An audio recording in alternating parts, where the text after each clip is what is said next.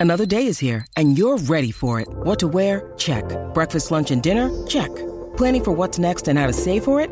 That's where Bank of America can help. For your financial to-dos, Bank of America has experts ready to help get you closer to your goals. Get started at one of our local financial centers or 24-7 in our mobile banking app. Find a location near you at bankofamerica.com slash talk to us. What would you like the power to do? Mobile banking requires downloading the app and is only available for select devices. Message and data rates may apply. Bank of America and a member FDIC.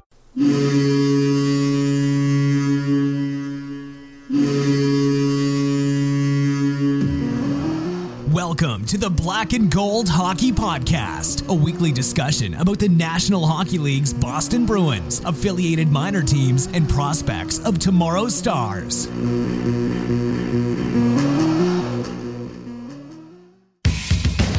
Orr fights to keep it in. Does. Has it in the corner to Sanderson.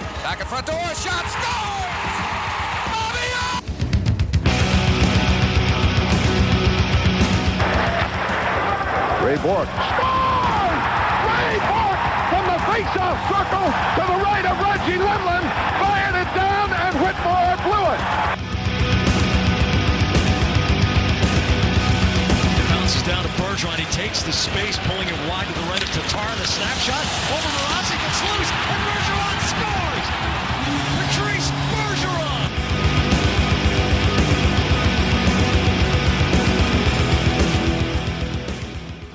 There are three ways you can support the show. We're available on Apple iTunes, SoundCloud.com, and on thehockeywriters.com, located in the podcast channel of the website.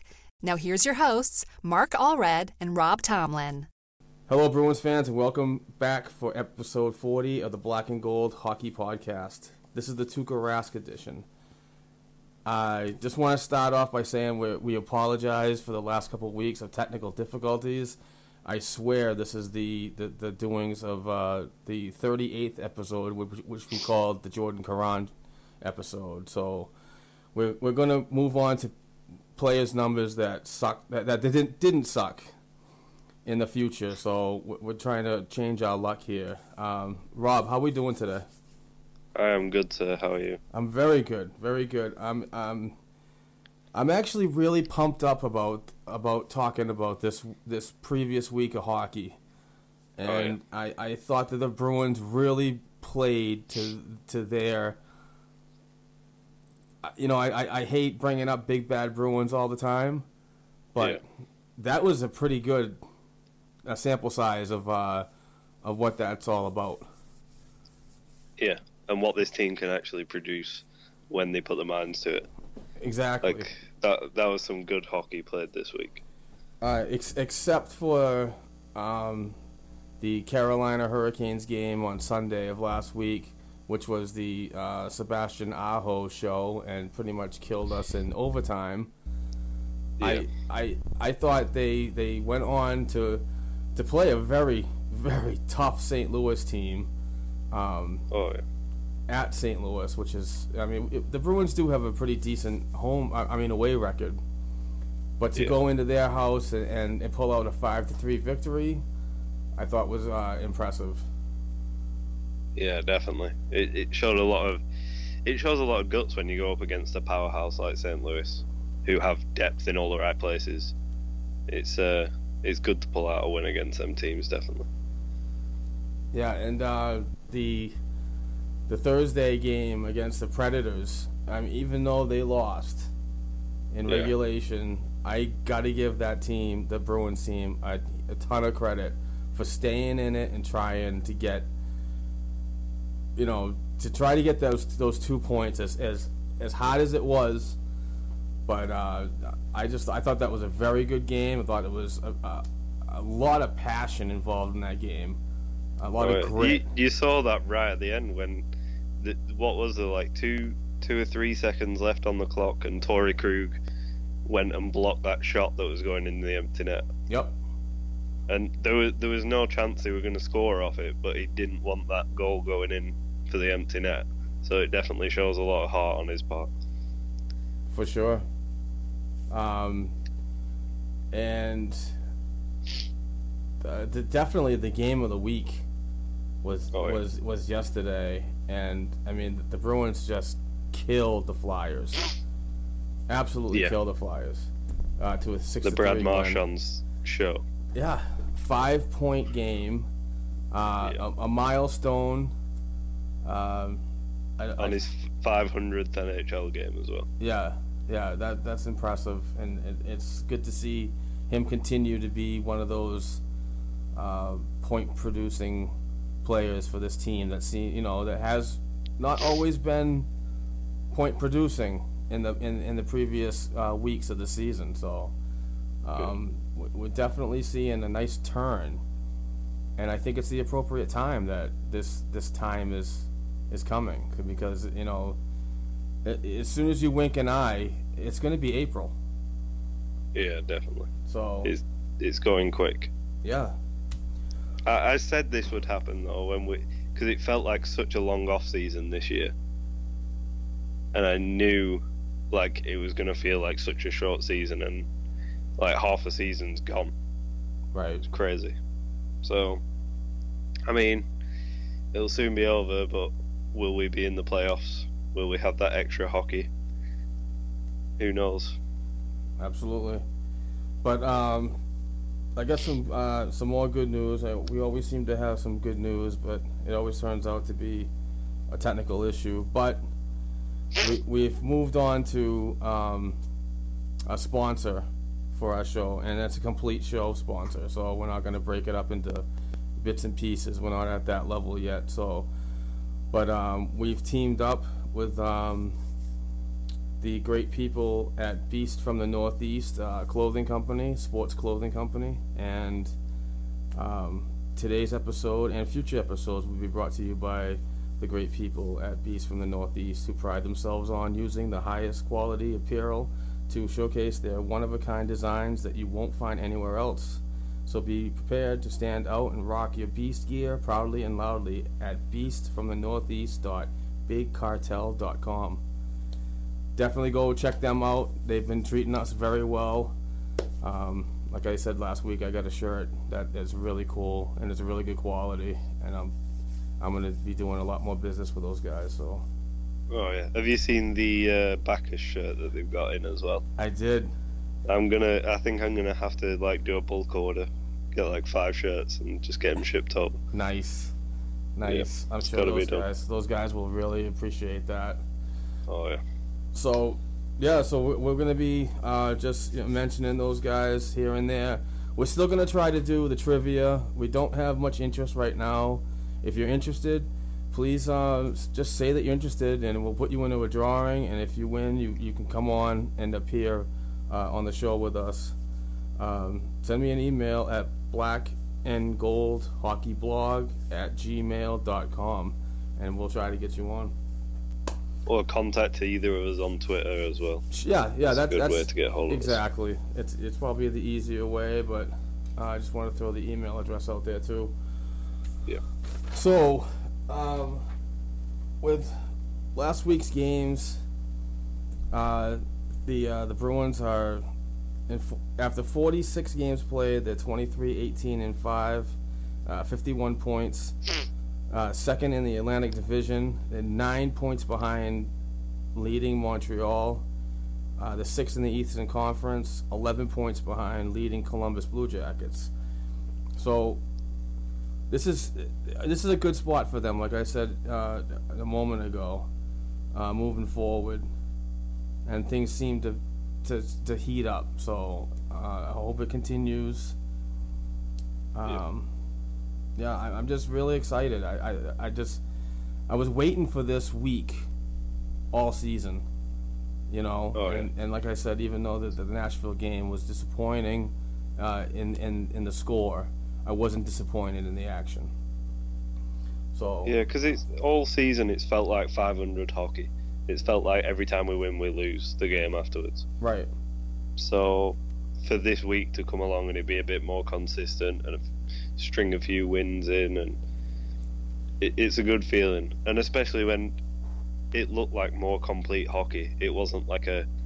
They weren't fluky wins. They weren't like one goal wins where we've just squeezed by. They were they were good, intense games that we won. So, and like I was saying before, it's good to see like some of the more higher paid players start to put up points, especially a guy like Marchand who's just going on to his new contract. Yeah. It's good to see those guys like actually put up numbers later later on in the season when we need it the most. Yep. Yeah, I, I Especially, yeah, with Pastrnak slowing down as well. Yeah, yeah, So- we're definitely going to talk about that. Um, I just wanted to uh, bring up some players that have been uh, producing point wise. Uh, not all of them on the goal column, but um, Brad Marchand, I mean, in his past five games, he's got seven goals, four assists, and 11 points. And That's that crazy. it's huge. It is huge. Um, and in 46 complete games this season, uh, he's got 17 goals, 26 assists, 43 points. And another honorable mention is Torey Krug. Uh, he's in his last five games, he's got six points, three goals, three assists. And after 46 games, he's got four goals, 24 assists, 28 points. And believe it or not, even though he's slumping, like you said, David Pastrnak still has six points in his last five games. Yeah. All assists, but uh, he still remains at 19 goals uh, after 39 games, and he's got 33 points. But um, he remains goalless in the last 13, 13 games. So hopefully, I think it. I think a lot of it though is, it, like other teams are starting to see what he is and how dangerous a scorer he can be. And that's So, exactly that's yeah. exactly what I wanted to bring up last week, and I think I just I, I don't know why I just tailed off on something else, but I believe they, they that teams now have a book on him. I mean, I- I've seen, especially last in last week's action, um, a lot of double coverage. Yeah. You know what I mean? When he's definitely in the offensive zone, he's getting covered by one, but a, a close eye by another person, another player. So it's Yeah. tough. and and a lot of the time the blocking the blocking the passing lanes to him when he's been the open man he's he's not managing to get free as much as he used to. Right. so so he used to like if he was the free man he'd, they'd kind of make the triangle around the net so Bergeron would be the high guy. Pastrnak would go back door and Marchand would hold the puck. But at the moment like when Pastrnak goes to that back door he's covered. And then when he pulls off the back door to come more towards the hash marks, he's then covered again. So there's not as much shooting chance in for him, but he'll get back to it. I'm sure he will. Well, he's he's definitely young enough that he's gonna learn from this. You know, every Yeah. every year is a learning experience for a young kid like him. Um, I, I believe in his potential, but uh, just to just to bring him up real quick, I mean, w- does a slump like 13 games affect his uh, overall contract project projection for the Bruins? Like, would they look at this and be would that be a leverage thing? Uh, I, I kind of think it would be because you'd say like look look at the consistency. Like you can see the assist totals are there, but if you want to be getting paid more as a goal scorer, the the consistency is not there for him to be that major goal scorer right now. Right. So, to be honest, I, I'd, I'd try and go for the bridge deal if I was the Bruins. Absolutely. Yeah, I'd, I'd, I'd try and put him on like maybe two years, three million, something along them lines. That's Try actually, and get him short term for shorter money, then look for the big deal. Right, and even though the, the, the cap might go up Yeah. a little bit, and there might be some flexibility uh, on the current roster after July 1st, it, it depends on, you know, players coming in, players leaving, and so on, that the team might ask him kindly to to take a shorter deal to t- kind of work with a cap Yeah, uh, and try to get those pieces over the summer to get even better next year. yeah, and he is definitely like he's definitely a Bruins guy. He's not going to say, "No, I don't want it. I'm going somewhere else." Right. Like, I, he's one of them players where he, he seems very, very happy with where he was drafted at. So I think he'll be staying here for a long time, No, and if he keeps But- barring a stupid trade. right, yeah, that, which is always a a potential with this Bruins Yeah, team. I'd, I'd love to see them give him that bridge deal, but also give him that security and say, look, it's no movement clause as well. right, It gives him that edge to be like, right, well, I'm not going anywhere.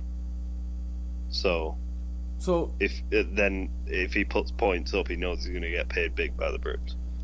Uh, You know what's So- funny? You know what's funny about that security is I had a conversation earlier this morning on Facebook uh, in one of the groups that I belong to, and um, it was about Torey Krug, and and looking over his contract, he signed a I believe it was a five year deal, correct? Uh, um, yeah, I think it is a fine. Yeah, and um, when I when I did look at that, the clauses and, and what what would keep him in in in Boston, there's none.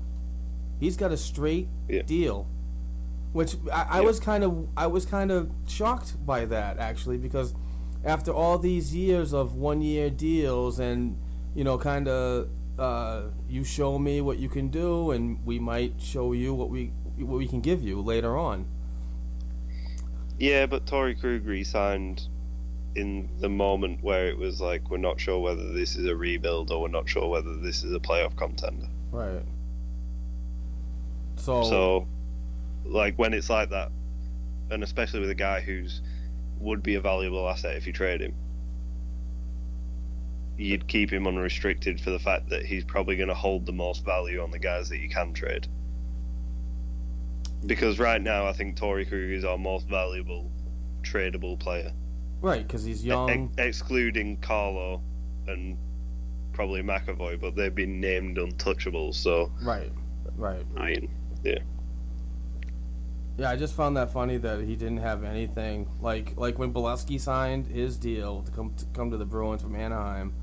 Yeah. He he, he had three years that were no movement, but his last two were were just free. You could do anything with them, Yeah. and I kind of expected that from a Torey Krug deal, but I was shocked that not even one year was uh, protected. So Yeah, it, it is a it's a weird one, but at the same time, you like I said, you can see why they do it Yep. because of the the re like the questionable rebuild tactic. So I don't know because they've got so many people locked up as well on like no movement clauses now. Like you need some flexibility if you need to trade someone. absolutely, absolutely. And I'd rather it be a valuable guy that you could get someone young and on an entry level like back than be a guy like Kevan Miller or Adam McQuaid who you're probably going to get like a fourth round pick for. So right. You're listening to the Black and Gold Hockey Podcast.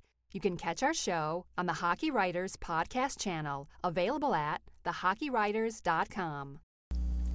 Um, some not so hot Bruins players uh, in the past um, few games. Uh, Ryan Spoon has only got three points in his last eight games. Um, after 45 games, he's seven goals, 14 assists, 21 points. Um, Austin Czarnik, same thing, three points in his last nine games. Uh, he's got five goals, eight assists, 13 points in 42 games. And I, I can't not bring this guy up, but uh, Jimmy Hayes, he's got one point in his last eight games. And after 36 uh, contests this season, he's got two goals, one assist for three points. wow. Yep. Wow. Tearing it up. So, Yeah. That that one buyout slot is looking awfully tasty yeah, it is. for Jimmy Hayes. You know, and, and Because t- how many how many years does he have left after this year? one full season. Yeah, buy that guy out. And, and I mean, and, it, and it's under a million. I looked into it on capfriendly.com, and it's But but wouldn't it be two 816,000. years? What's that? Wouldn't it be two years if you buy him out in his last year? No, Oh, I thought it because isn't it like if someone's got two years left, it works out at three like they do it as three years but a lower number. Yeah, I well, thought it was. he's got this. He's got the rest of this season and next Yeah. full season. Uh, So if yeah. you buy out his last year, it's only eight hundred sixteen thousand. Yeah. So I I would get rid of that guy. And Right. give someone young a spot, like Herrick next season, yep. or someone along them lines. Well, he's playing. He's playing well down in Providence. Um, not- And especially if you're looking right wingers, I mean, you've got. Um, I, I, my mind has gone blank now, but um, what's his name? The guy from uh, the Greyhounds. oh, Zach Senyshyn. Yeah, Yeah, yeah. I mean, if you're looking for a right-handed scoring forward, there you go. yeah, and he could And- definitely, definitely audition for a spot in next season's roster. And he'll be a pro, uh, yeah, he'll be a pro player then, so he can't go back to juniors. Right. So that'll be good. Yep. Another and another entry level deal on the Bruins roster. Yep. Keeping it under the cap. Yeah, Love keep that the- stuff. pay for the top six all you want, but keep the I'd keep the bottom six young like they have been doing, or Yeah. young and guys like Dominic Moore who only cost like a million. Right. That I I love stuff like that. So, um, with all that being said, uh, we gotta take a look at the upcoming week, and there's there's three games next week, starting tomorrow with a matinee game. That's a 1 p.m. at the TD Garden against the New York Islanders. Uh, I really hope they get it together for this game um, in front of the fans. This is a very popular um, game because it's Martin Luther King Day in the States, and uh, always a sellout. And um, then they go to Detroit on Wednesday night, and uh, I believe that this is the last Bruins game at the Joe Louis Arena. I could be wrong, but I, I believe this is the the last uh, appearance. Which is too bad because the, the the the Joe Louis is a is a.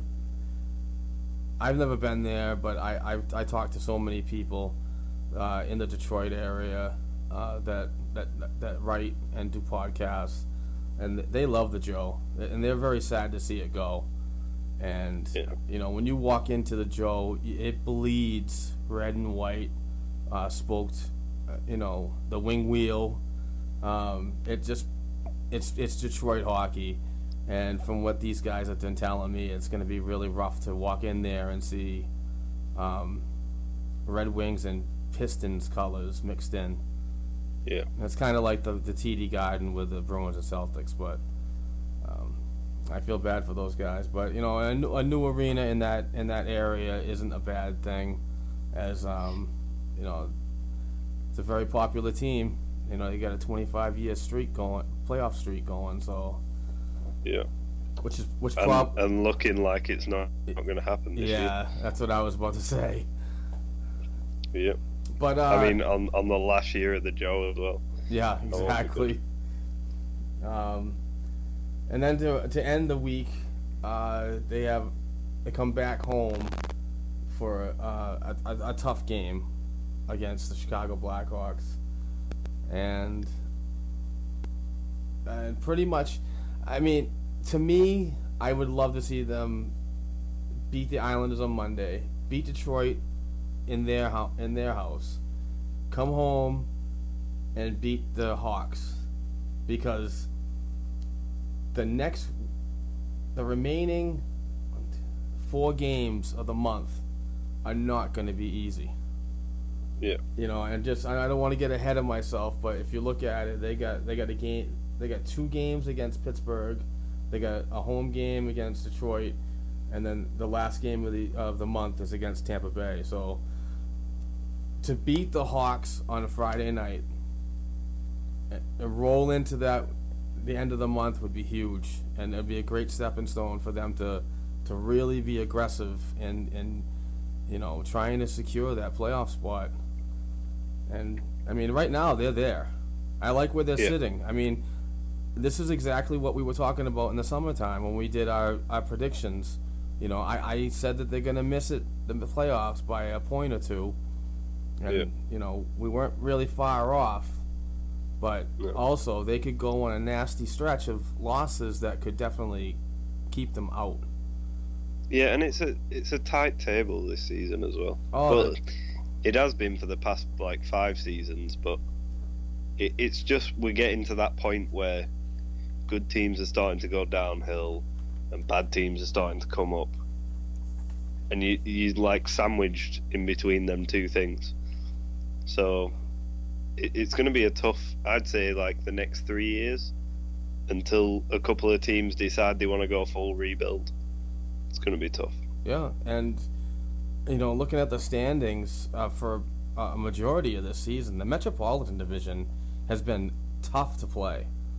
Yeah. Those guys are just, and then you know, when you when you with that being said, they're in the Eastern Conference, which makes teams that are in the Atlantic Division very it's it's it's very like compact. Like like each team's are really jockeying for position between two and three points. Yeah. So, like I said earlier, if you go uh, three or four games uh, without a win, you, you're really affecting your positioning in the uh, in the overall standings. Yeah, well, remember when the Bruins dropped out of a playoff place? I think it was either last week or the week before. They went out by, I think it was a point, and then won two games in a row, and were right back in second place in the division. Yeah, So it's one of them. Like you're gonna go up and down all the time, and I don't think anyone other than Montreal and uh, Columbus are really that safe right now. right. And even Montreal aren't that safe. No, and, and you've seen. I mean, you've seen three losses and three wins for us, and we're right up against them. Yeah, So yeah. Like I said earlier, only nine points away from the Atlantic Division leading Montreal Canadiens, and 11 points from the leading Columbus Blue Jackets. But you know, after Columbus went on that unbelievable winning streak, I believe it was at 16. Yep. They've come down to earth a little bit. yeah, So is Montreal. So Mhm. Uh, anything can happen. So I just hope they, they, they stay and like you touched on earlier, create a little consistency because that's that's Yeah. huge in, in today's in today's NHL. You know, if you're not if you're not with it and you're not on a steady path, then you're pretty much screwed. It's not like the old days when you can, you know, pretty much go on a, a short losing streak and then try to work your way back up. But yeah. You just got to you. They've got to put the foot on the pedal now and just go at it. So, things to discuss. Um, I, I I think it's an appropriate time, even though we're a little past what uh, the um, the mid season.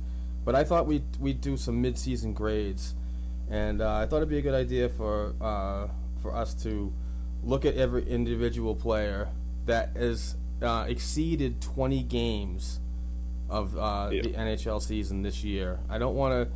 Because if we do that, we do everybody, we have to get everybody involved, and it just takes a lot more time. So we're just gonna base it on uh, 20 games. But um, I'm gonna I'm gonna start, and, and my list is consistent of um, the NHL stats for the Bruins, and obviously uh, Brad Marchand, which is your leading goal scorer, is going to be first. So it's going to be in a in a point um, order. Yeah. So uh, I got to give Brad Marchand uh, an A for this season.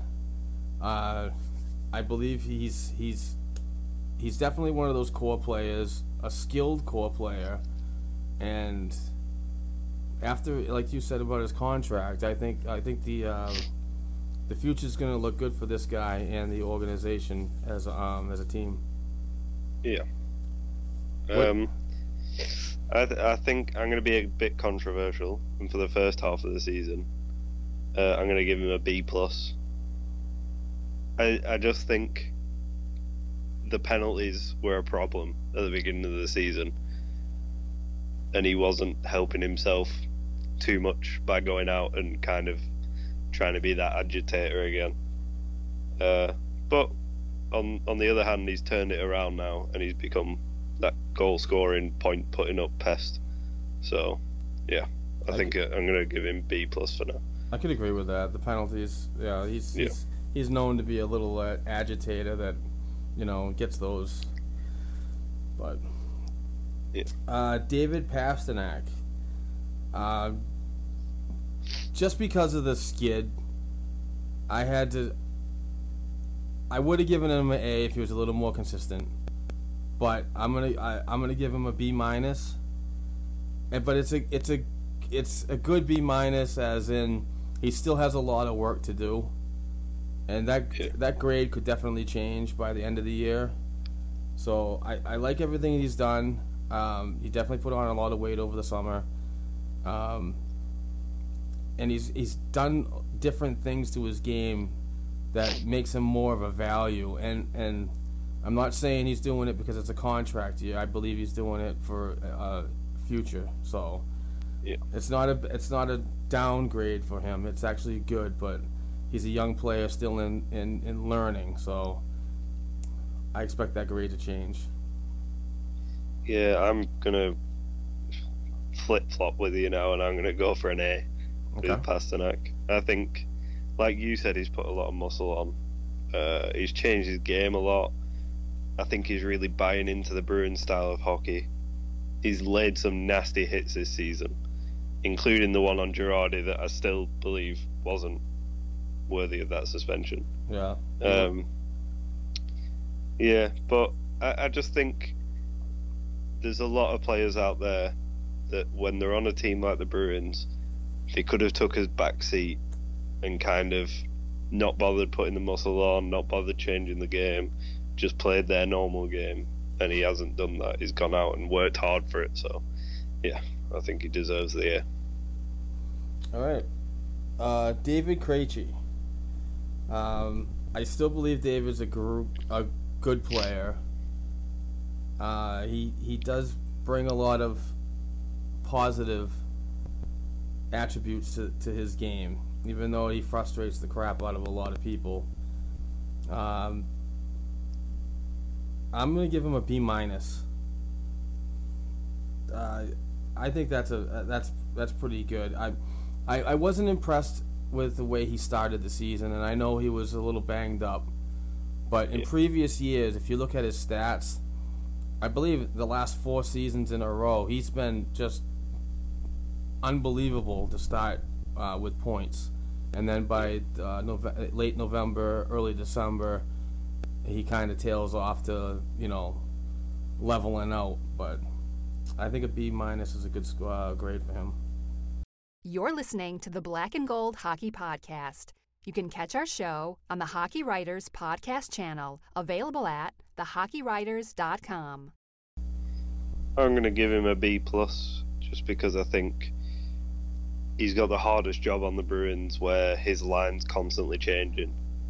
Um, he's on like that middle line where if someone goes injured on the top line, one of his guys has to go up there, or if someone's like taken out of the game on the third line, like he's got to double up for that player. So I, I think he's done a good job. Uh, I, I saw a stat the other. Uh, what was the milestone that he just passed? Was it 500 career points? Yes, yeah, that was Yeah. yesterday. And they were showing. Uh, someone tweeted out that he is the third player from the 2004 draft that has managed to pass that point total, and the only two other guys to pass it are Benji Malkin and uh, Alexander Ovechkin. Some pretty elite company, So, huh? Yeah. Still so, want to still want to trade still want to trade him, everybody. Oh no, definitely not. I, I think, yeah, I, I, I think he's doing great. I think he is really doing good for the team, even if it's not putting up points. He does the little things right, and he's he's a very valuable player on this team, and you can see it when he goes out hurt. Absolutely. And, and but you know as well as everybody else, when people want to evaluate a player, they they really generate towards their stats and not the overall Oh yeah, you know production on the ice from the uh, from the eye test. So yeah, um, and no one should ever do that. You should, especially with the use of YouTube now. You can see the little things everyone does in the league, Absolutely. Yeah. Uh, moving on to the next one is uh, Torey Krug. Uh, he's he's doing good. I got to give him a ton of credit now, but for an overall season grade so far at the midpoint, um, I'm gonna give him a C plus. And I, I I know he's got more potential. I hope he brings it, and I definitely definitely want to see that grade change by the time we do this at the uh, the end of the year. Um, he he is a value to this defense. Uh, there's no doubt about that. Uh, of course, there's things he's got to work on. Size is a, is a huge issue for him, but um, honestly, I, I I wish he'd move to forward because that goal that he got against Philly yesterday, I, I, I just thought was amazing how he got up the ice that fast and then took that pass and just got it right past, yeah. you know. So, But at the same time, that's the kind of things a lot of offensive defensemen around the league do. yeah, And I think with Torey Krug, playing Claude Julien's system is hurting his point production. that's a valid like point. he's not given. I don't think he's given that opportunity to join the rush as much as he should do as that player type Mhm. because he's definitely an offensive style defenseman. So, yeah, I think my grading for him's going to be a B. Okay. I think um, he, I think he's got one of the biggest hearts on the team. Uh, you can tell he gives it his all. I, I can't remember how many times he's dropped the gloves, like over the last few seasons, but it seems to be at the right time every single time. Um, I think he is the perfect puck moving defenseman for this team, but he's kind of ball and chained by Adam McQuaid, who seems to be his only like steady partner. So, uh, I've said it a few times. I think if you found the right defense partner for him, someone with a bit more skill, he'd uh, definitely benefit from that. So yeah, it's going to be a B. And uh, uh, just staying on Torey Krug for a moment, did you uh, hear he calling out? He called out his uh, teammates, saying that they were Yeah. they were pretty much like you know no, there's no, uh, what was the word? Oh, I don't remember the word now. Figures, but it was it pretty much said that you know you gotta you gotta step up. There's no free rides here. Yeah, And that- basically like the whole the passenger's speech. From that's what I meant. Yeah, the passenger, passenger. Yeah. Well, I know I'd seen. I think it was, it might have been Andrew who put it up on Causeway Crowd. Um, Friend of there the was show. an article say yeah, and a, a great. It was a great article, but it said uh, Torey Krug calls out passengers. But from what he said, it, he, I, I don't think he called anyone a passenger. I think it was more. I think it was more directed towards the the guys who don't play every game. The guys like Jimmy Hayes, Joe Morrow, Colin Miller, those kind of guys. Mhm. And it was more, if you want to play, step up. That that's what it felt like to me. It was more, if you want consistent ice time, step up, do your job. And it's probably more directed towards Jimmy Hayes with his massive three point total for the season. Right. So And uh, he's Yeah. been he's been um, spending a lot of time in the uh, level nine press box lately. So Yeah, because he's been given 300 chances and not cashed in on any of them. So, exactly. I mean, yeah. All right, uh, moving forward, David Backes. Um, I like the signing. Uh, the years, I'm I'm always not going to be a fan of what he got in years, but um, from what I've seen so far this year, uh, I I got to give him a solid B. I, I believe he's got more to offer, and I think that um, uh, going down the stretch here, uh, he can do that, and I, I, I believe that he's going to be uh, within an A grade for me at the end of the year, but uh, with serious potential. Yeah, I'm I'm gonna say the same. I think it's definitely a B grade for him. I think he's he's definitely he's brought that heart and determination that he's always had in St. Louis. Um, he's really he is playing the gritty game, but I think he's got more grit in him. I think he can play a lot more like Beleskey does, where he'll he'll hit a lot more. I think he's got a lot more in the tank to do that, but uh, I think he's trying to be that goal scorer while players have been dwindling. So I think we'll see a lot more physical play from him over the next half of the season. Agreed, and they, they need it. They need it. If they Yep. can get, we can get what we saw this past week was absolutely physical. Um, that you know, that's going to be uh, positive signs moving forward.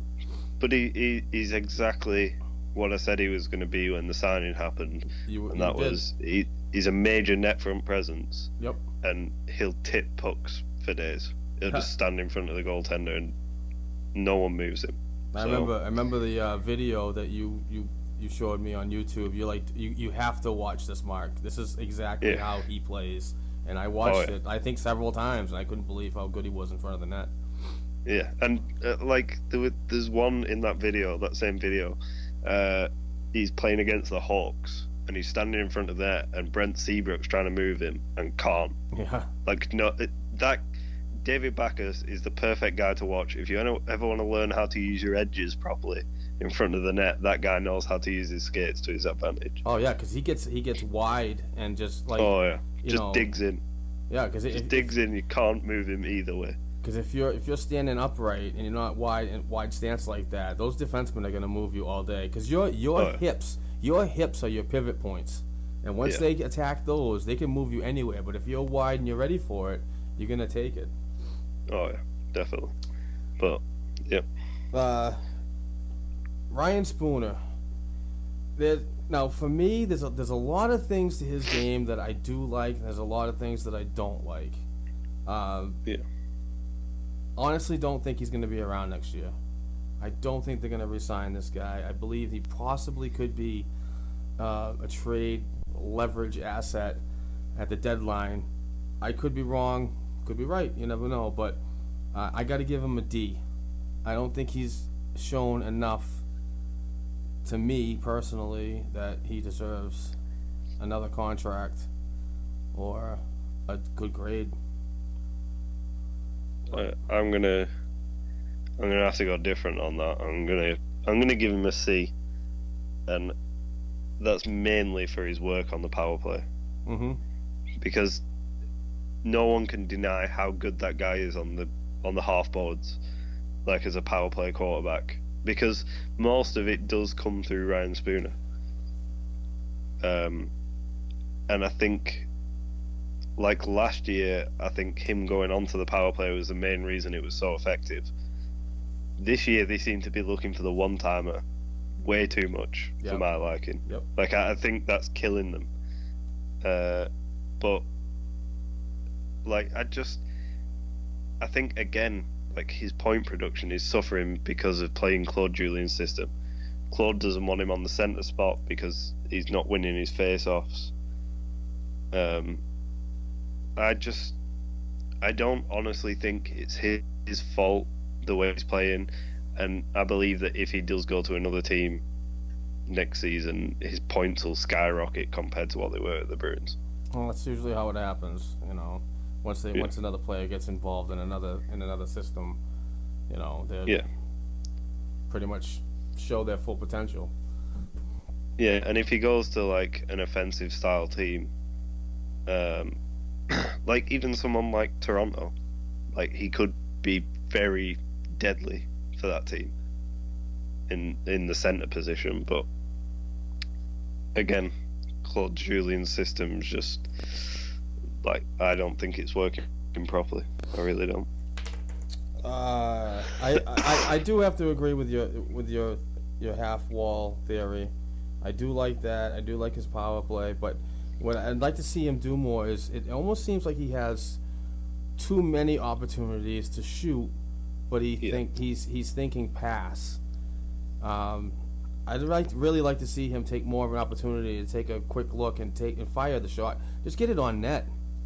Yeah. Because most of the times, and- and this is just what I'm what I'm seeing. Everybody has their own opinion, but what I'm seeing is when he makes a pass for that one timer, it seems like the, the opponents are more ready to block it or it's or or a save, opposed to Yeah. if he could take that shot and just get it on net and and, and get through the traffic. You know, I, I don't know.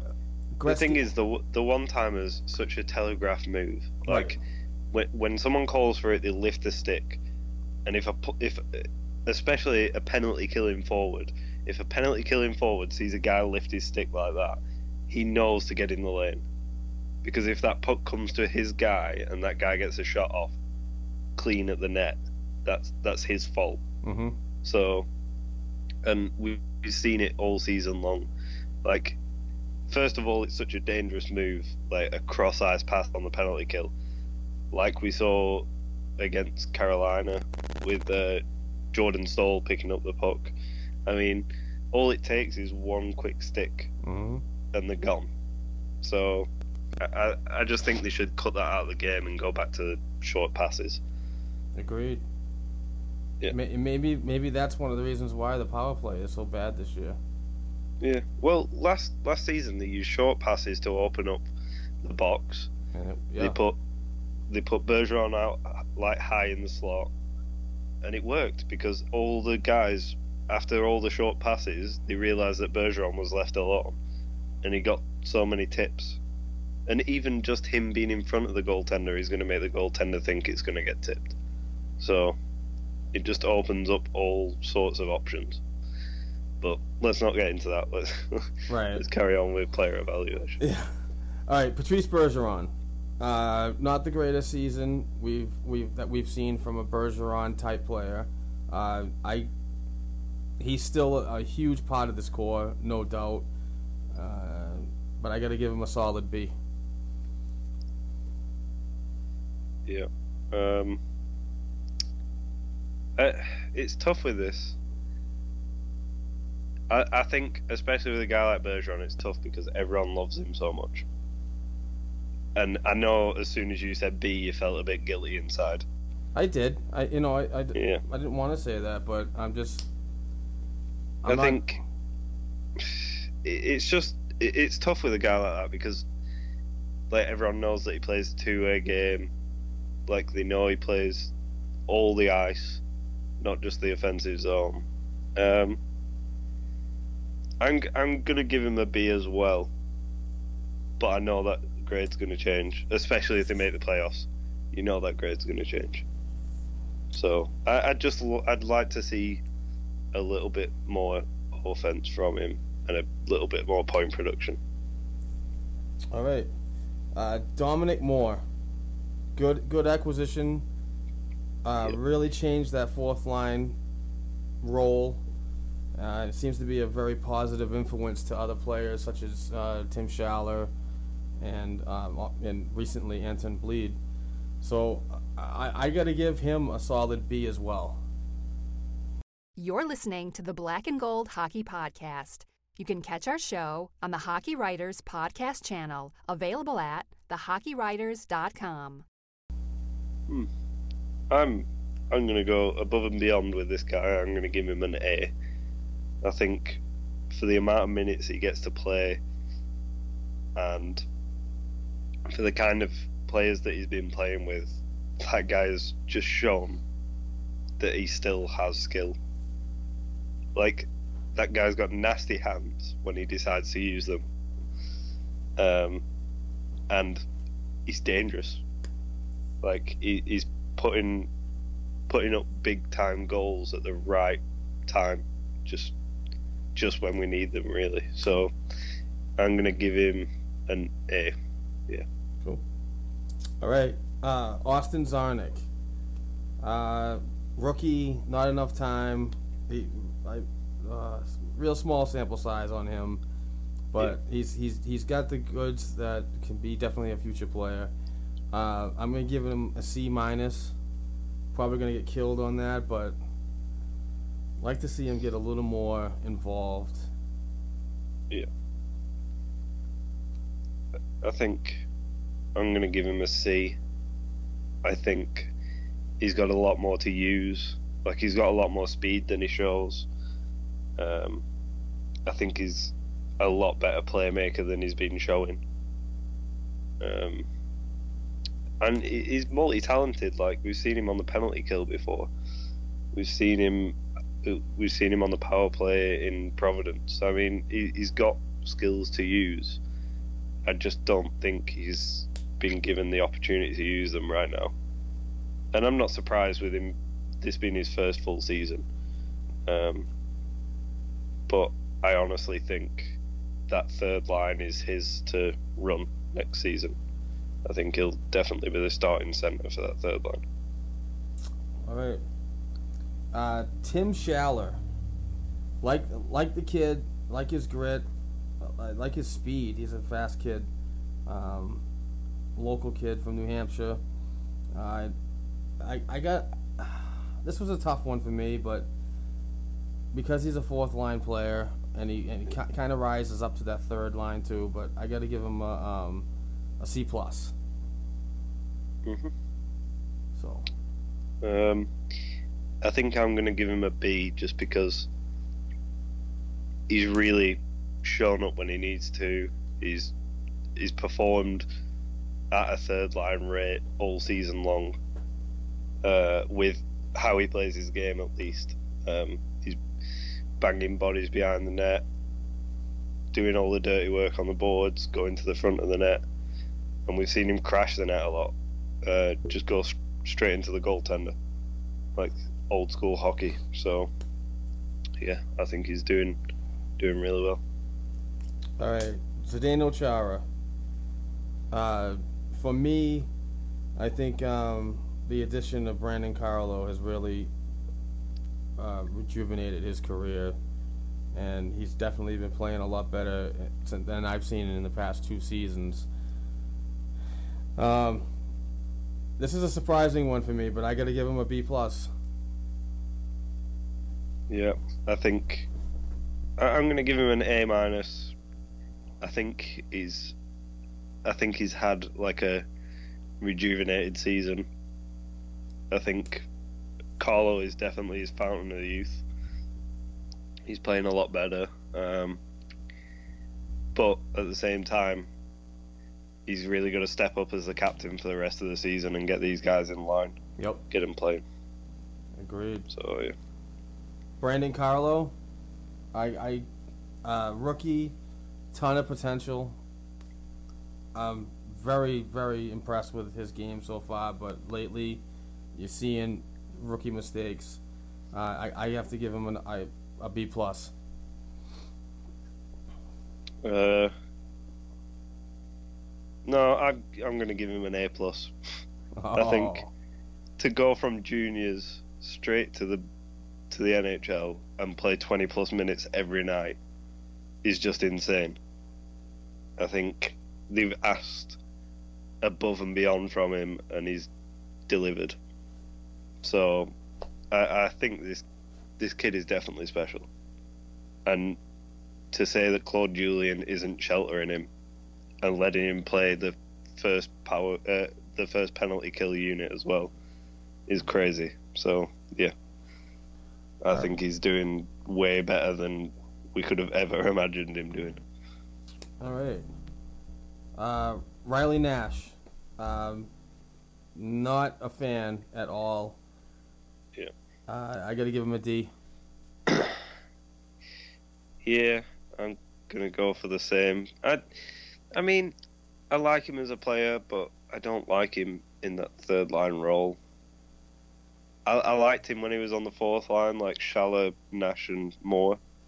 I think he played a lot better then, but I, th- I think his like they said his on his main reason for coming was to be uh, a depth forward who had the abilities on face-offs, and from the stats, he's not really shown the ability on face-offs. So I, I I just don't get why he's taking a year away from a kid. Because I think we could have an offensive style player up here from Providence I, I agree. to play the minutes. I agree. Yeah. All right. Uh, Colin Miller. For me, not enough time in the NH. I mean, this season. and know we got a new, a new contract, but he just seems to be healthy scratched here.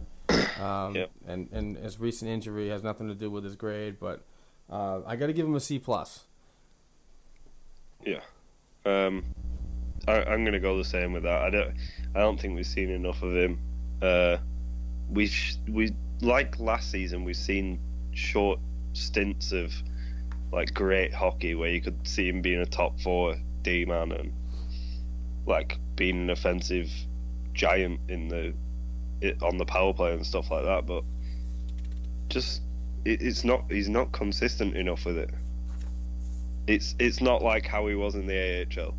In the AHL, he was a very consistent player. Did all the right things. Um, in the NHL, I don't think he uses his shot enough.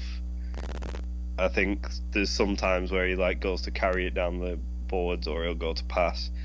Uh, yeah, I think he needs to use his shot more and his speed a lot more. All right, Matt Beleskey. I he's a Bruins player. He he does a lot of the right things. Not, you know, he's injured and he made this cut by four games. So, um, like to see him get a little more point production. Uh, I Yeah. got, I got to give him a D. Uh, I mean, it's Matt Beleskey. I've got to give him like an A plus, don't Oof. Like, it- like every time he goes out, it looks like there's six redwoods on the ice, and he's just going to cut them down. That's He- true. He's he is like the hard nosed player of the Bruins, and he'll just go out there and bang away all night. So, yeah, I think uh, realistically, I'd probably give him like a C plus because he hasn't put up the points, but he's still using his physicality. hmm Um, but at the same time, we all we keep seeing him getting snake bitten, and it, like I hate to say it, but it, it isn't his fault. It's just unlucky. Right. Like he's been unlucky the past two years with the Bruins, right. and I think we will see one season over the next two years where he just plays amazing. So Um, round. We got four more players to go. Uh, John Michael Liles. Uh, I, I got to give him a D. uh, yeah, I'm gonna go same. He's just not been good enough, And especially on a contract year. yeah, yeah, no kidding. Um, Jimmy Hayes, uh, flat F, F, F, F. A Z. Yep. That guy's got to be gone. Like, just, I, I'd I'd waive him right now. Yeah. I, I honestly, he doesn't hold any value after this season. I'd waive him. No one will pick him up. Put him in Providence. Bring a guy up from Providence. Let him play. Right. Yep. All right, Kevan Miller. I Uh, got good. yeah, I got to give him a C plus. I, I'm going to give him a B plus. I think. I think honestly, he he shows heart. He blocks shots. He's physical. I know he gets injured, but so do all the physical players on the Bruins. That that's one thing that always annoys me when people say, "Oh, this person gets injured all the time," or "This person gets injured." But when you look at how they play, yeah, they get injured because they're physical players. Mm-hmm. Matt Beleskey, Adam McQuaid, Kevan Miller, David Backes. Four really physical players all get injured. My point exactly. Yep. So, yeah, I, I, I think he's a good defenseman. I think he'll be good for us down the stretch as long as he's a bottom pairing guy. And last but not least, Mister, I have one assist on the year and one point. Mister Adam McQuaid. Now I, I I know what everybody's gonna think about this, but and that's fine. Tear me a new one, but I honestly have to give him a C plus. I'm gonna. Well, why are you giving him a C plus? I think he's. I I wish he had more to the game than just being that that that tough guy. You know what I mean? I I wish that his defensive mindset in the zone was was a little more there. It just Yeah. sometimes sometimes I look at him when and I watch tape over and over again. It just It's like a deer in headlights when when when it comes into the zone. I mean, he is he's tough and he can move people, but his coverage is just oh, I, to me it's god awful. But See- the, but the presence he he brings, Yeah. you know, when somebody's trying to take liberties on a player and so on, and and to get that inspiration up out of the team when he starts a fight, when, when he gets into a fight, when the referees aren't, you know, ba- you know that that's that's good for me. But Yeah. I can't I can't give him a higher grade because he's just for me defensively he's just not there. Yeah. Um, I think I'll go for a C with him because he's playing beyond his talent by being a top four guy. Um, I I don't think he should be playing in the top four. I think, um, I think Colin Miller should be there, and Kevan Miller and Adam McQuaid should be the bottom pairing because they're the perfect bottom pairing guys. You got two gritty guys there who play physically. No one will want to play against them. You're listening to the Black and Gold Hockey Podcast. You can catch our show on the Hockey Writers Podcast channel, available at thehockeywriters.com. Um, yeah, I I just this is another thing like players playing beyond their ability and it, it ruins their career because they look like garbage but they're not. Like I I think he is a serviceable bottom pairing guy, but he's not playing bottom pairing minutes. So Right. yeah. And notice how I put that little Boston flair on the garbage. Yeah, you did. Garbage. Garbage. hey, do, do you want to take a quick break before, and I'll I'll do the um my prospect stuff. yeah, that's fine. Okay. Um, let's uh, go into the American Hockey League. The Providence Bruins are 22 9 4 and 3 with 51 points after 38 games played. Uh, they're third in the Atlantic Division, eight points behind leading Wilkes-Barre Scranton Penguins, and third in the Eastern Conference, and also um, trailing the Wilkes-Barre Scranton Penguins. Uh, things are looking really positive for this team. Uh, they're on right now, and currently um, losing two to one. But uh, we got 20 minutes to go in that game, so uh, some players that are that are uh, making some noise in the last four games uh, is Sean Kuraly. Uh, he's got two goals, one assist, three points in his last four. In 29 games played, he's got five goals, eight assists, 13 points. Uh, Rob O'Gara really stepped up his game lately. Uh, he's got two goals, one assist, three points in his last four games. He's got two goals, three assists, five points in his last 26. Uh, and Tommy Cross, uh, he's got two goals, eight assists, 10 points in his last 11 games.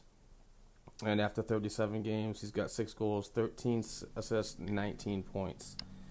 Uh, Anton Khudobin, uh, since being Anton Khudobin is 3 0 0 since being demoted to the Providence team and is currently on a four game winning streak and two game shutout streak while giving up one goal in his last three games. Uh, this season in the AHL total, he's 5 0 1, a 1.95 goals against average, and a .922 save percentage. So he's definitely taking his uh, demotion well and uh, show, you know, like to see him continue to stay down there, but it is what it is. Uh, in the East Coast Hockey League Atlanta Gladiators, Dan Vladar, since returning from the 2017 World Junior Tournament with his Czech Republic team, the 2015 third round pick of the Boston Bruins, is one and one with the Gladiators, and in the season he's two and two, a 3.58 goals against average, and a dismal .889 save percentage in five games played this season. Uh, hopefully he gets better. Uh, I like that kid. Uh, Canadian juniors and the Ontario Hockey League, Zach Senyshyn Sault Ste. Marie Greyhounds, uh, four goals in his last four games. Uh, his season, after 33 games played, he's got 24 goals, 11 assists, 35 points. Uh, Quebec Major Junior Hockey League, defenseman Jeremy Lauzon, the Ruin Noranda Huskies. Since returning from the World Juniors, he's appeared in two games, contributing one assist, uh, in two games. Uh, his season total after 15 games played is two goals, 10 assists, 12 points. Jakob Zboril, defenseman for the St. John Sea Dogs. Since his return from the World Juniors, he's appeared in four games, uh, posting one assist. His season totals after 24 games played is six goals, 13 assists, 19 points. Uh, Western Hockey League, Jesse Gabrielle of the Prince George Cougars, after nine games without a goal, the 2015 fourth round pick of the Bruins is uh, has two goals, three assists, five points in his last five games, and has amassed a staggering 38 penalty minutes in his last eight games. That's crazy. Yeah. Uh, he's he's definitely seen some frustration in the in the past couple of weeks. So um, after 37 games played, he's 21 goals, 16 assists, 37 points, and 54 penalty minutes. So those 38 penalty minutes pretty much came within the last like two weeks. That is crazy. Yeah. Hopefully he gets a little better. That Western Hockey League's tough, man. It really is. Oh yeah, tough kids down there. Oh yeah. Uh, in the NCAA, Anders Bjork of the Notre Dame University uh, went had a goal and an assist for two points in both games at Merrimack College last week. He's 17 points in his last 12 games, which is impressive. Uh, his season total after 23 games played is 15, 20, and 35.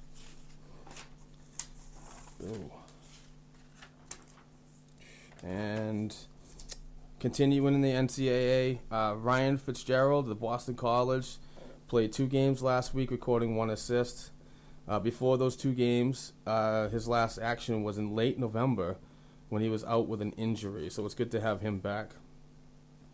And uh, Boston University's Jakob Forsbacka Karlsson had one goal last week and to extend his season high point streak to four games where he went six, uh, six two, and 8 and his season total after 20 games played is 9 goals, 12 assists, 21 points. And that's all I got for that. It's good to see uh, JFK putting some points up. Yeah, lately, lately it's been it's been real good. I I don't know what his problem was in the beginning of the year, um, whether it be an adjustment issue or whatever. But it's good to see him, you know, um, coming around a little late in the season, but you know, there's there's a lot more tournaments coming in, and I'm sure that he'll the uh, Boston University team how stacked they are. Now, I mean, Yeah. not only with uh, McAvoy, JFK, and um, but they, they I mean, they're probably gonna have a good. Um, not a Frozen Four, but a good NCAA tournament coming up. So Yeah. Was it forward- you that shared that article from the Boston Globe like a couple of hours ago? Um, the one about McAvoy. I believe it was. Yeah, about him possibly like they reckon he's going to make the uh, the Bruins next season. Yeah, and and that's one Yeah. thing I wanted to talk to you know about real quick is everybody wants him up. Everybody wants him up. I, I get I get the sensation and so on, but you also don't want to be rushed. Um, But the, the, the, also the problem is like the only way that happens, in my eyes, is if they trade one of Adam McQuaid or Kevan Miller. Because you have to get a spot for him. Well, they don't like they don't like playing guys on their offside, do they? Like on the defense, they don't like a right-handed shot on the left side or a left-handed shot on the right side. Right. So that leaves you with three right-handed shots and four left-handed shots. It's a bit awkward, isn't it? Yep. So I, I, I don't know. Plus, I don't, I don't think they're gonna bring McAvoy in until the point that they're ready for this overhaul. Yep. Like, and I don't think it'll happen until Chara leaves. I agree. I agree. So I, I definitely see McAvoy. I mean, this is my personal opinion because I'm a huge prospect guy, and I I know I say this repeatedly, but I'd like to see him get more involved in the NCAA and kind of work his way in. uh, slowly. I don't want to Yeah. rush players. We've seen what happens to players when they get rushed in the past. But I, I know this is a new regime. This is a more comfortable. Uh, I believe Don Sweeney's an outstanding person at bringing in younger players. I definitely agree with that. But uh, the transition has to be right. Um, and you know, while we're talking about that, it's it, another issue got brought up earlier this week when I when I started talking about Peter Cehlarik of the of the Providence Bruins and um, Jake DeBrusk. I mean, the last time we talked, Jake DeBrusk was on an eight game point streak. Yeah. Recently, he's on a three game pointless streak. But Yeah. everybody was like, "Bring him up, bring him up. We need goal scoring." I don't get what I don't get the fascination of, of rushing these players when they when people think that they're gonna come into the NHL and just rip it up. Oh yeah, and, mean- and I hate I hate them doing it halfway through a season. Right. Like before, when I said Cehlarik may play the wing next season, like I mean next season, like not end of this year, not during a player injury. I mean next season. Like give him a full year down in the AHL, let him play out, become consistent. Like make sure the guy is ready before he steps in. Don't just say, "Oh, that guy just scored like five goals in two games. Get him up." Right. And and, and because I, it, we proved with Vatrano that that doesn't work. I was just about to say that. I mean, if Yeah. you if, if you just take a minute and look at Frank's stats at the AHL, yes, he's got 38 games where he scored 38 goals. Mm-hmm. That's awesome. You cannot expect a player like that to just jump up a level, the ultimate level of the whole world. This is the best hockey in the world, and expect a kid in his 20, early 20s, to just come in and, and, and be a point per game producer. It's not going to happen. People just have to relax. I, I get the fascination that they want to get these kids in, but you just got to slow down. You got to tap the brakes a little bit and understand that they might See, fit a- my my frustration with the fan base of Boston is that there's two things that everyone always gets like excited over. It's either a prospect coming to the Bruins, like coming up to play in the Bruins, or it's when it gets to free agency and everyone wants the main guy. Yep. and they don't think about the cost or the repercussions down the line. I mean, some fans do. I, I, I totally understand that, but there are there are a lot of fans out there that don't think about the long term picture when it comes to like some of the things to do with the hockey.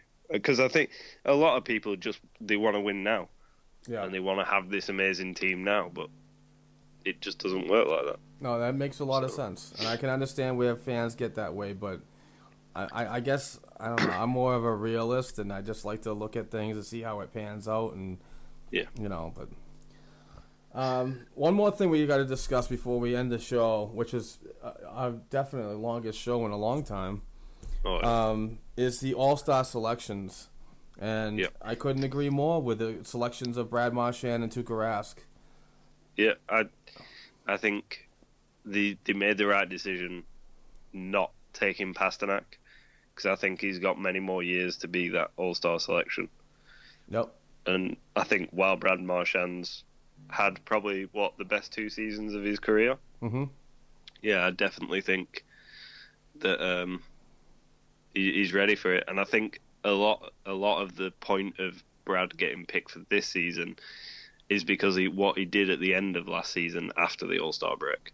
And and and just to jump in on that note, I also believe that before this season, he was getting more of a local notoriety and a, and a Bruins fan base notoriety.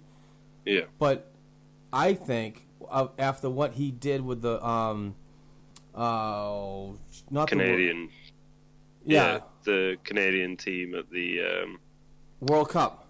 World Cup of I, I, I wanted to spit out World Juniors, but uh, what he did at the World Cup made a made a you know broaden the uh, the hockey fan base in general to understand what this player is really about, and I believe he got a lot of votes from that. So I believe and how get- many how many people like have you seen all them memes where it's like uh, Brad Marchand when he plays for a uh, plays for the Canadian team, and then it's Brad Marchand when he plays for the Bruins.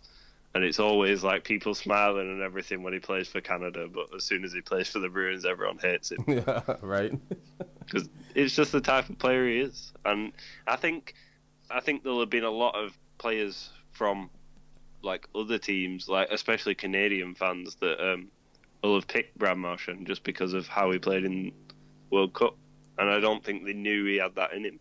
Right. So, and people said he played better than Crosby. So I mean, he, he's got to get a pick somewhere. So, but Um, uh, to Rask, you can't really like. You, there's nothing to really say about Tuukka Rask. He's been outstanding. Yeah, and and he- he- here's one thing about Tuukka Rask. Uh, yes, I agree. He's been outstanding. He's one of my favorite players on this team. But of course, when he gets mentioned, the hate happens, and it happens everywhere. And I understand that, but I, I have to talk about it because it's it's it's disturbing. But a lot of people are pissed off that Rask got picked and Bergeron didn't. Yeah. And I gotta tell you, I gotta ask you people, are you serious? I mean, have you have you seen? I mean, I love Bergeron just like you do, but I haven't seen an All Star Bergeron this season. I mean, the and only we've definitely seen an all-star Tuukka Rask. yeah. I mean, I, I got to give I got to give Bergeron credit. He's a great player, great voice, good leader, and he's he's he's at his best at faceoffs. I believe he's leading the league in faceoff percentage. Yeah. But to base an all-star candidacy on faceoffs is absurd. Yeah. You know what I mean? There's players that are doing better on that team than he is right now, and you just have to face the facts that you don't like Tuukka and you'd rather see Vergi involved. And you know, I just don't understand that. But to each But it's own. happened. It's happened around the league as well because uh, a lot of people have been making fun of the fact that Jonathan Toews has got picked. And he didn't he's- even want to. He was just like, I can't believe Yeah. I got picked for after the season I got. Yeah. But then you, but then you look at Columbus, the Columbus Blue Jackets, right? Yeah. Cam Atkinson is having an outstanding career year. He didn't get picked, but Seth Jones did, the defenseman for the Columbus Blue Jackets. Yeah. So it just tells you where you know everything It's goes. just fan favorite. It is. It is. That's what it is now because of the vote. So you're only going to get fan favorite guys every year. Absolutely. So, and I don't think it should be done like that. All right. But that, that's me. Right. Yeah. That was a good show. Definitely a good I, show. I thought that was a good show, and uh, we definitely have to give uh, uh, another word out to uh, the great people at Beast from the Northeast. Um, those guys are really good. Please go to their website at uh, beastfromthenortheast.bigcartel.com for all your sports uh, apparel. Those guys do a good job. Um, you can follow us on Twitter um, at Black and Gold two seven seven. Rob's at Rob forty Bruins. Uh, I think that's it. And if you do buy anything from Beast from the Northeast, uh, make sure you tweet them a picture afterwards when you receive your items Yes. and tell them that the uh, podcast sent you. yeah, tell them that the either hashtag Britain Grit or the Black and Gold Hockey Podcast sent them. They'd love to hear that. Awesome. Um, Rob, thank you very much for another awesome week. Uh, you too, buddy. This was this was a good one. We picked a, um, a good player, and Oh, yeah. and it lasted And it went well. over Yeah, an hour. went- I can't believe it. So we got to keep this trend going. So Yeah. uh, thank thank you everybody for listening. Please go to your uh, podcatcher and give us a rating and um, a comment. Tell us how we're doing. Um, thanks again for listening, and we'll see you all next week. Take care.